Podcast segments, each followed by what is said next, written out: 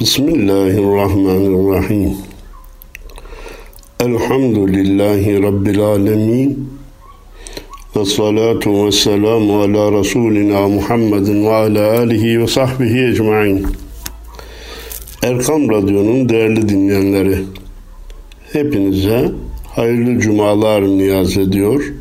Sıhhat ve afiyetle, evlad uyalinizle daha nice cumalar, bayramlar, ramazanlar yaşayasınız diye dua ederek başlamak istiyorum. Değerli dinleyenlerimiz, bizler şu korona imtihanında birçok şeyimizi kaybettik. Maalesef verilen zarar devamda ediyor. Bilhassa ekonomiye verilen zarar ve her gün malumunuz kaybedilen canlar var. Hastaneye yatan kardeşlerimiz var. Bendeniz aman ha yine de tedbirlere riayet edelim. Tedbirleri elden bırakmayalım. Bana bir şey olmaz demeyelim diye tembih ederek başlamak istiyorum. Ama asıl koronayı aşmaktaki maksadım sadece bu tedbirleri hatırlatmak değil. Beraberinde korona bize bazı şeyleri de öğretti. Uzaktan ders yapmayı, uzaktan mesai yapmayı, dijital ortamda ulaşım sağlamayı ve sizinle de böyle ses kaydıyla program yapmayı bize öğretti. Daha önce program arkadaşım Mehmet Hadi Duran İstanbul dışında olduğu için kayıtla yapıyorduk. Şimdi de bendeniz İstanbul dışındayım. Onun için ben sesimi göndererek, ses kaydını radyoya göndererek size ulaşma yolunu tercih ettim. Cenab-ı Allah hayırlara vesile eylesin. Bu girişten sonra önce bir konuyu dikkatlerinize sunmak istiyorum. Değerli dinleyenler, biz insanların bir malumları bir de meçhulleri var. Yani bildiğimiz şeyler var, bilemediğimiz şeyler var. Bir de meşhur meçhuller var. Ne demek o? Meşhur şöhret bulmuş. Herkes bildiğini zannediyor ama meçhul. Kimse işin gerçeğini bilmiyor. Bu sözümü şöyle bir iddia ile yorumlamayın. Ben bugün size şimdiye kadar kimsenin söylemediğini söyleyeceğim. Şimdiye kadar hiçbir hocanın bilmediği şeylerden bahsedeceğim. Şimdiye kadarkiler hep yanlış bilmiş, ben doğruyu söyleyeceğim gibi. Bizzat kendimin de eleştirdiği böyle lüzumsuz çıkışlardan birini elbette yapacak değilim.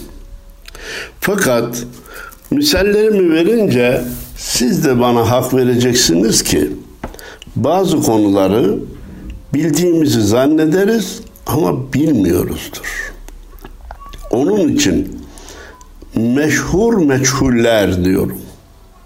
Hem herkesin bildiğini zannettiği fakat işin gerçeğini kimsenin ya hiç bilmediği ya da bilenin hiç olmadığı ya da çok az olduğu konular. Mesela zamanı biliyor muyuz? Zaman nedir? Tarif eden bilenimiz var mı? Allah katında zaman yoktur diyoruz. Bu sözü kavrayabiliyor muyuz? Üstad Necip Fazıl zaman nedir zaman? İniş mi, çıkış mı? Zaman nedir zaman? Bir su mu, bir kuş mu? demiş. İniş mi çıkış mı derken bir şeye daha dikkatinizi istirham edeyim. Saati göz önünüze alınız. Saatin yelkovanı iniş bölümünü de 30 dakikada tamamlar. Çıkış bölümünü de 30 dakikada tamamlar. Halbuki inişi daha az sürede, çıkışı daha uzun sürede tamamlaması gerekirdi gibi gelir bize. Öyle olsaydı yanlış olurdu. Peki saat bu işi nasıl yapıyor? İnişi de çıkışı da aynı zamanda yapabiliyor. Marifet saatte değil, saati yapanda, o ayarı verende, o ölçüyü ona koyandadır. Peki, tüm kainatı yoktan yaratan, yaşatan Rabbimizi biliyor muyuz? Bilmeyen kimse yok. Hocam biz Müslümanız Allah'ı bilmez olur muyuz? Peki işi kavramak mümkün mü? Allahu Teala'nın zatını kavramak mümkün mü? Elbette değil. Peki iman noktasında hepimiz birbirimizle eşit miyiz? O da değil. Büyüklerimiz buyurmuşlar ki bu işin başı da la ilahe illallah, sonu da la ilahe illallah. Ama baştaki la ilahe illallah ile sondaki la ilahe illallah arasında dağlar kadar mesafe var denilmiş. İş biraz daha anlaşılsın diye söylüyorum. Bizim söylediğimiz bir la ilahe illallah Muhammedur Resulullah var. Beyazlı Bestami'nin, Cüneyd Bağdadi'nin, Abdülkadir Geylani'nin, İmam-ı Rabbani'nin, İbn Arabi'nin söylediği bir la ilahe illallah var. Bunlar birbiriyle eşit olmadığı gibi bir de Hazreti Ömerlerin, Hazreti Osmanların, Hazreti Ali'lerin, Hazreti Ebubekirlerin söylediği la ilahe illallah var. Onun için Rabbimizi de şüphesiz zatıyla bilmemize imkan yok ama sıfat ve esmasıyla, isimleriyle bilmemiz de birbirinden farklı. Herkes de bildiğini zannediyor. Yine Üstad Necip Fazıl diyor ki, Atomlarda cümbüş, donanma şenlik ve çevre çevre nur, çevre çevre nur. İç içe mimari, iç içe benlik. Bildim seni ey Rab, bilinmez meşhur. Son cümleye dikkat edin. Bildim seni ey Rab, bilinmez meşhur. Demek ki Allah künhüyle bilinemeyen ama herkesin bildiğini zannettiği bir meşhur. İşte benim konum bugün o da değil. Cenab-ı Allah'ın sıfatlarından, esmasından bahsedecek de değilim. Zatından bahsetmek zaten haddimize düşmez. O meşhur meçhuller demiştim ya, bildiğimizi zannettiğimiz ama künhüne vakıf olamadığımız mefhumlar var. Bugünkü konumuz bu söylediğim örnek meçhuller, daha doğrusu meşhur meçhuller değil. Su diye bir konu var. Bir kavram var. Su diye bir madde var. Bana sorarsanız o da meşhur meçhullerden birisi. Yani bildiğimizi zannettiğimiz fakat özelliklerini, huyunu, davranışını, felsefesini bilemediğimiz nesnelerden birisi. Bir toplumda soru sorulsa suyu bilmeyen var mı? Yok diye cevap verilir. Herkes bilir. Peki bir saat su hakkında konuşabilecek kimse var mı desek yine yok derler. Cevap yok olur. Demek ki biz suyu gerçek anlamda bilmiyoruz. Cenab-ı Allah Celle Celaluhu suyun rahmet olarak gökten indirildiğini, ölü toprağı dirilttiğini, rengarenk bitkilerin, meyvelerin oluşmasını temin ettiğini bize haber verdiği gibi ve cealna minel mai kulle şeyin hay buyurarak biz diri olan her şeyi canlı olan her şeyi sudan yarattık buyurarak suyun hayat kaynağı olduğunu Kur'an-ı Kerim'de bize haber veriyor. Hayatın kaynakları kitaplarımızda anasır erba diye dört olarak sayılır. Su, hava, toprak, ateş ya da güneş. Bunlar olmayınca hayat olmaz. Ama hayatın kaynağı hangisidir? Hayatı te- te- temin eden bunlardan hangi maddedir? Sorusuna tek başına cevap vermek mümkün değil. Şudur, topraktır, ateştir, güneştir, havadır, sudur demek mümkün değil. Bunların hepsi bir arada olacak ki hayat olsun. Ancak Cenab-ı Allah biz canlı olan her şeyi sudan yarattık buyurarak bu dört maddenin anasır erbaanın içinde suyun çok önemli bir yere sahip olduğunu bize haber veriyor. Yoksa tek başına su da değil haşa var eden canlı kılan sadece Allah. Hikayemizi hatırlayacaksınız. Bal, arı, çiçek birbirleriyle çekişiyorlarmış. Münakaşa yapıyorlarmış. Arı diyormuş ki balı yapan benim. Bal diyormuş ki işte insanlara şifa veren benim. Çiçek diyormuş ki ben olmasam arı bu balı nereden alacaktı? Güneş diyormuş ki ben olmasam o çiçekler oluşur muydu ki içindeki bal alınabilsin? Su, toprak diyormuş ki biz olmasaydık o çiçekler yetişir mi yetişir miydi ki bal ortaya çıkabilsin? Oradan geçen bir derviş bu münakaşaya şahit olup hepsine birden demiş ki durun, oturun, susun ve haddinizi bilin. Her birinizin bu balda bir katkısı vardır ama yaratan Allah'tır. Sizleri de yaratan Allah'tır. Bırakın balı, verdiğiniz ürünü, yaptığınız şeyi bizatihi sizi de yaratan Allah'tır. Nitekim Kur'an-ı Kerim'de bir ayeti kerimede Cenab-ı Allah sizi ve yaptıklarınızı biz yarattık buyuruyor. Sizi inna halaknakum ve ma tef'alun yaptıklarınızı ve sizi biz yarattık. Durum böyle olunca hayatın kaynağında çok önemli role sahip olan anasır erbaa da kendi başına haşa bir yaratıcı değil. Ama büyük katkıları var. Hayatın oluşumuna, canlıların oluşumuna, gıdaların oluşumuna, meyvelerin, sebzelerin meydana gelişinde elbette büyük katkısı var. Su. Bizim ana konumuz bugün su. Olmayınca hayat yok. Efendim, suyu hepimiz biliyoruz zannederiz dedim ya. Nedir kimyevi bileşimi desek H2O diyecekler çoğu. Yani iki tane hidrojen atomuyla bir tane oksijen atomu bir araya gelmiş su molekülünü oluşturmuşlar. İşte su ondan oluşmuş.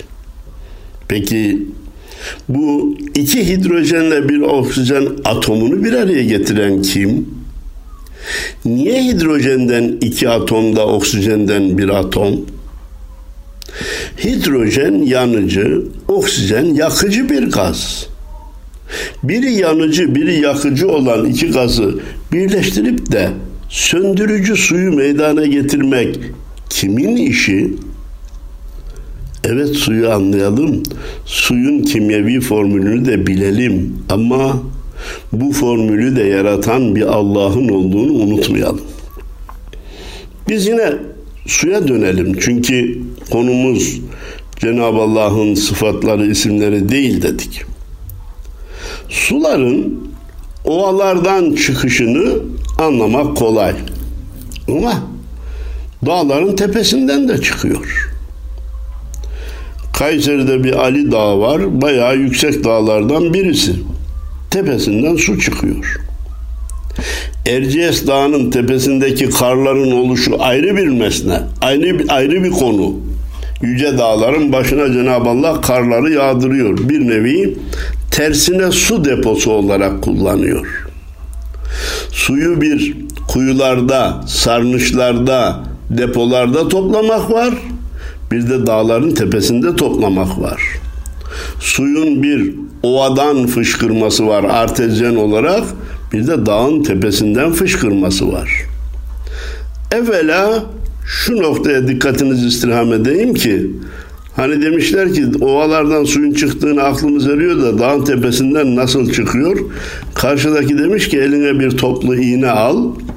Ayağına batırınca da kan çıkar. Kafana batırınca da kan çıkar.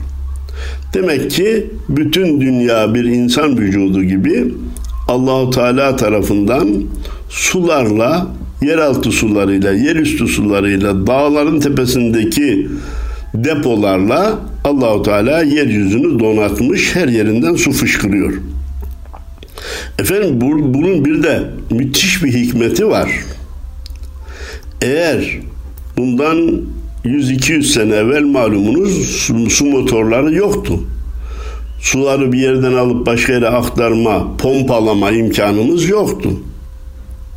Peki su dünyanın yaratılışından beri sadece çukurlardan, ovalardan çıksaydı yüksek yerlerde olan nesneleri, bitkileri, bağı, bostanı, tarlayı, ağacı sulamak mümkün olabilir miydi? Ama yukarıdan çıkarsa aşağıya doğru akarken geçtiği yerleri sular ve bir motora, bir elektrik gücüne, bir mekanik araca ihtiyaç olmadan sulama görevini yerine getirmiştir. Yani yukarılardan da suların çıkması Cenab-ı Allah'ın hem gücünün her şeye yettiğini bize gösteriyor, bir de yarattıklarında hikmet sahibi olduğunu.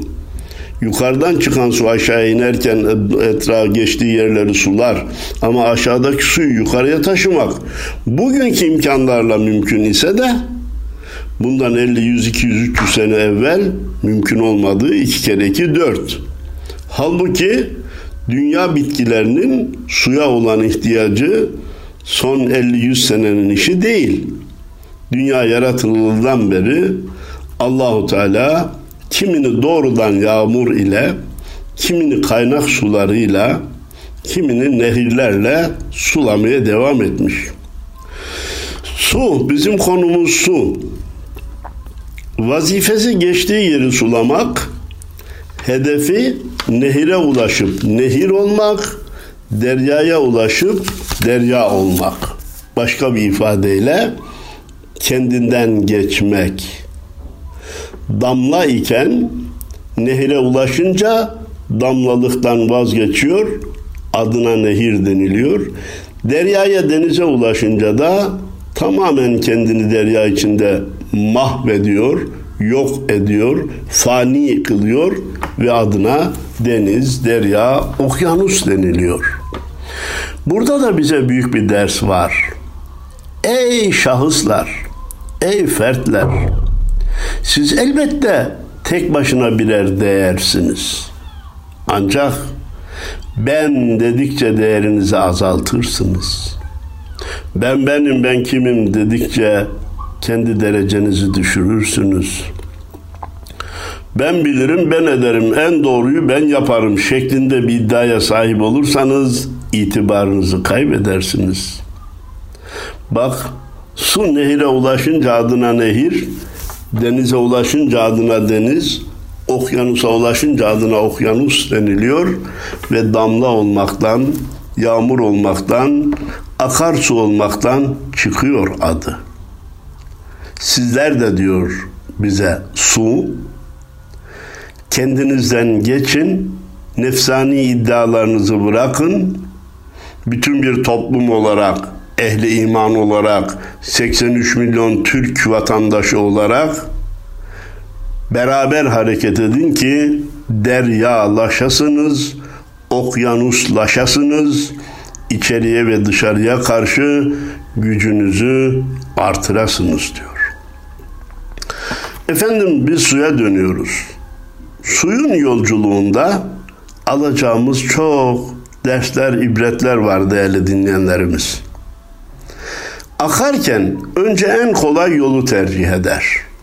Hepimiz öyle isteriz. Hedefimize en kısa ve en kolay yoldan ulaşalım. Ama hayat buna her zaman imkan vermez.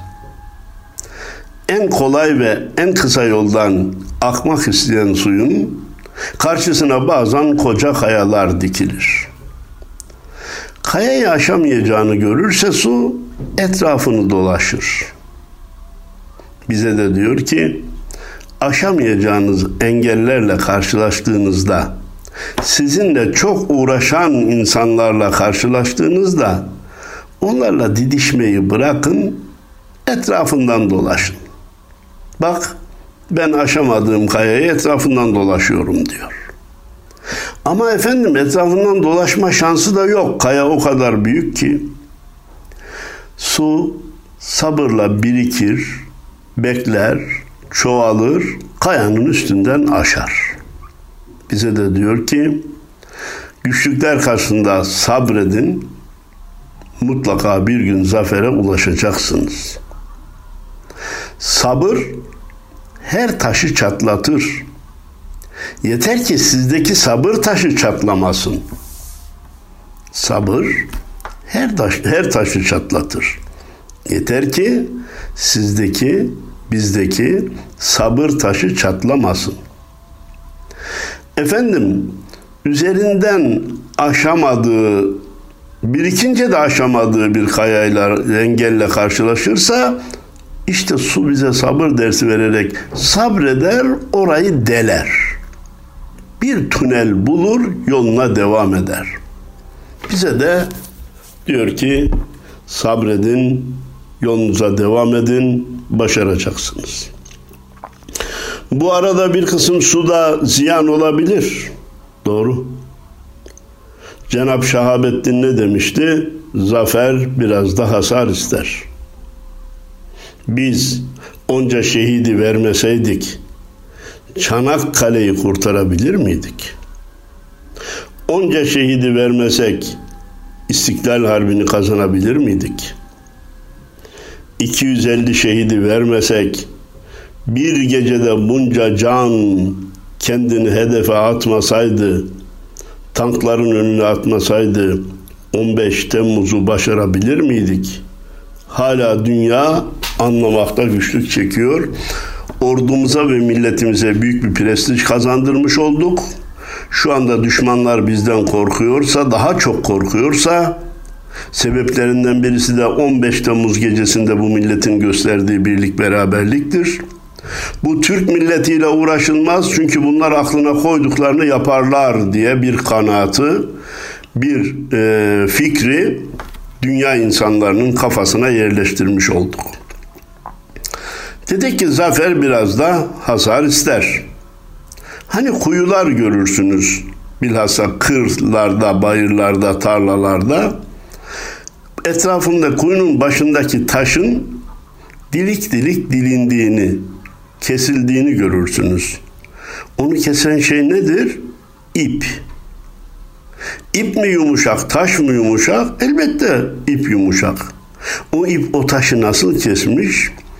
Bir ip yıpranmış, ikinci ip yıpranmış, üçüncü ip yıpranmış, kopmuş, çürümüş ama ısrar etmişler ve ısrar ederken ederken ederken o yumuşak ipler o sert taşları delmiş. Tıpkı su damlacıklarının, su moleküllerinin koca koca dağları delerek geçebildiği gibi. Suyun bir başka özelliğini bize verdiği dersle beraber dikkatinize sunmak istiyorum. Akarken hem temizler hem de temizlenir. Hem temizler hem de temizlenir etrafındaki şeyleri temizleyip sularken temizler. Bir de kendisi onca kumdan, taştan, topraktan geçerken kendisinde de bir kısım sıfatına uygun olmayan renk, koku varsa onlardan da kurtulur, temizlenir. Biz de gittiğimiz yeri hem temizleyecek hem de oradaki ortamdan bizim kötü huylarımızı yok edecek hastaları, özellikleri de kazanmaya çalışacağız. Su hem temizleyici hem de temizlenicidir. Ey insanlar, ey değerli varlık, Allah'ın yarattığı en şerefli varlık, mutlaka sende de nefsin isi pası vardır. Hem başkalarını temizlemeye çalış hem de kendini temizlemeye gayret et. Bunun zıttına malumunuz duran su kokar. Bize diyor ki durmayın, yatmayın, tembellik etmeyin yoksa kokarsınız. Değerli dinleyenlerimiz hepinize malum ki su tek halde kalmaz. Suyun üç hali vardır. Sıvı, gaz ve katı hali. Bu bize ne diyor? Değişmek eğer ana kurallara uygunsa güzel bir şeydir. Her değişiklik güzel değildir. Her yenilik güzel manasına gelmez. Hatta yine rahmetli Üstad Necip Fazıl'ın tespitiyle son 200 senedir yenilik namına ne getirildiyse bu memlekete dinden bir şeyi koparıp götürmüştür. Bundan dolayı Türk milleti yeniliklere karşı hep ihtiyatla bakmıştır. Bir anda antipati göstermiştir. Kardını almıştır. Kolay kolay kabul etmemiştir. Çünkü yenilik namına, değişiklik namına gelen şeyler dini, dinin bir parçasını götürmüştür diyor. Önemli bir tespit. Ama hiçbir şey değişmeyecek, katiyen değişmeyecek diye düşünmek de doğru değil. Ana kurallara dokunmamak şartıyla Mevrid-i Nas dediğimiz ayet ve hadislerin sınırlarını çizdiği konulara dokunmamak kaydıyla iştihada imkan verilen noktalar 1400 yılda değişe gelmiştir. Bundan sonra da değişecektir. Su da bize bu konuda diyor ki bakın ben bazen sıvı oluyorum, akıyorum.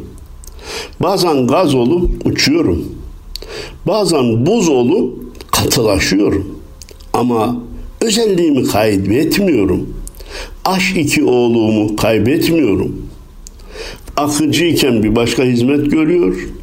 Gaz olunca yukarıya çıkarken bir başka hizmet görüyor. Sonra yağmur olup tekrar size dönüyorum.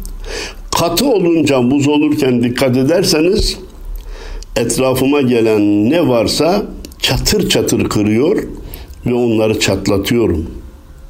Beni o kadar da yumuşak zannetmeyin diyor. Biz Müslümanlarda hem milli hem dini konularda ana meselelerde suyun buz halini aldığını da hatırlayacak. Gerekirse etrafımıza örülmek istenen duvarı çatlatacağız. Son zamanlarda radyomuz adına yapılan açıklamayı burada takdirle, tebrikle karşıladığımı, alkışladığımı bildirmek ve sizlere de tekrar duyurmak istiyorum. Allah'ın dedikleri mi olacak? Kademin dedikleri mi olacak? Allah'ın dedikleri mi olacak? Kulların dedikleri mi olacak? Resulullah'ın ölçüleri mi bizim hayatımıza yön verecek? Ahmet'in, Mehmet'in, Hasan'ın, Hüseyin'in ölçüleri mi bizim hayatımıza yön verecek? Bu gibi tercihlerde katiyen ve suyun buz oluşu gibi katılaşacak ve diyeceğiz ki Allah ve Resulünün hükmünü biz hiçbir şeye değişmeyiz. Bizim hayat felsefemiz onların olmadığı bir yerde katiyen hayat bulamaz ve biz ona hayat bile demeyiz. Hayat ancak Allah ve Resulünün koyduğu ölçüler dairesinde kalırsa yaşamayı değer bir nesne olur. Su sıvı, hava ve gaz olma dairesinde devamlı döner. İşte senede şu kadar yanılmıyorsam 500 milyar ton su dünyadan yukarıya atmosfere buharlaşarak çıkar ve o tekrar yeryüzüne yağmur olarak iner. Sonra kışın ve dağlarda da katı buzlar halinde suyun üçüncü halinde görürüz. Bu da bize diyor ki siz de bir daireye girin. Bir zikir halakasına dahil olun. Oradaki ahval sizde de görülsün. Siz de oradan boyanızı alın diyor. Efendim yine suya dönecek olursak suyun çok uyumlu olduğunu görürüz. Çay bardağında çay bardağının şeklini, kovaya koyduğumuzda kovanın şeklini, kuyuya koyduğumuzda kuyunun şeklini aldığını görürüz. Ama bu şekil değiştiricilik onun şahsiyetsizliği manasına gelmez. Hangi kapta bulunursa bulunsun tabiatının gereğini mutlaka yerine getirir. Suyun kendisinde kendine has rengi yoktur. Ama her renge girmeye ve her rengi temizlemeye de hazırdır. Her renge girmeye biz ona sıbgatullah diyelim. Allah'ın boyasıyla boyanmaya da hazırdır. Çıkmayan renkleri çıkarmaya da temizlenemeyen kirleri temizlemeye de hazırdır. Ne müthiş bir özellik. Hem her renge girmeye hem her rengi temizlemeye hazır olmak. Müslüman için müthiş bir ibret ders kaynağı. Su berraktır, şeffaftır. Hiç münafıklık yapmaz. Bize de diyor ki içiniz dışınız bir olsun, berrak ol, şeffaf olun, iç dış ayrılığı durumuna düşmeyin. Değerli dinleyenlerimiz, bugün vaktimiz nispetinde sohbeti burada noktalamak istiyorum. Ama şu cümleler de sohbetimizin hatıra cümleleri olsun. Sudan ders alalım, su gibi aziz olalım. Sudan ders alalım, su gibi aziz olalım. Bu sohbetin başındaki su anlayışımızla sonundaki su anlayışımızla değişti mi diye sormuyorum. Çünkü mutlaka değiştiğine inanıyorum. Yine sohbetimizi Üstad Necip Fazıl'dan bir şiirle de bitirmek istiyorum. Nizam köpürüyor metbakti deniz. Nizam köpürüyor ta çenemde su. Suda bir gizli yol, pırıltılı iz. Suda ezel fikri, ebed duygusu. Diz çök, ey zorlu nefs, önünde diz çök. Heybem hayat dolu, deste ve yumak. Sen, Allah Resulüne söylüyor. Bütün dalların birleştiği yol. Biricik meselem sonsuza varmak. Su ezel ve ebedi bize işaret ediyor. Hedefi sonsuza varmak olarak devam ediyor. Onun için atalarımız da su gibi aziz olasınız buyurmuş. Hepinize saygımı, sevgimi, muhabbetimi, selamlarımı arz ediyorum. Allah'a emanet olun efendim.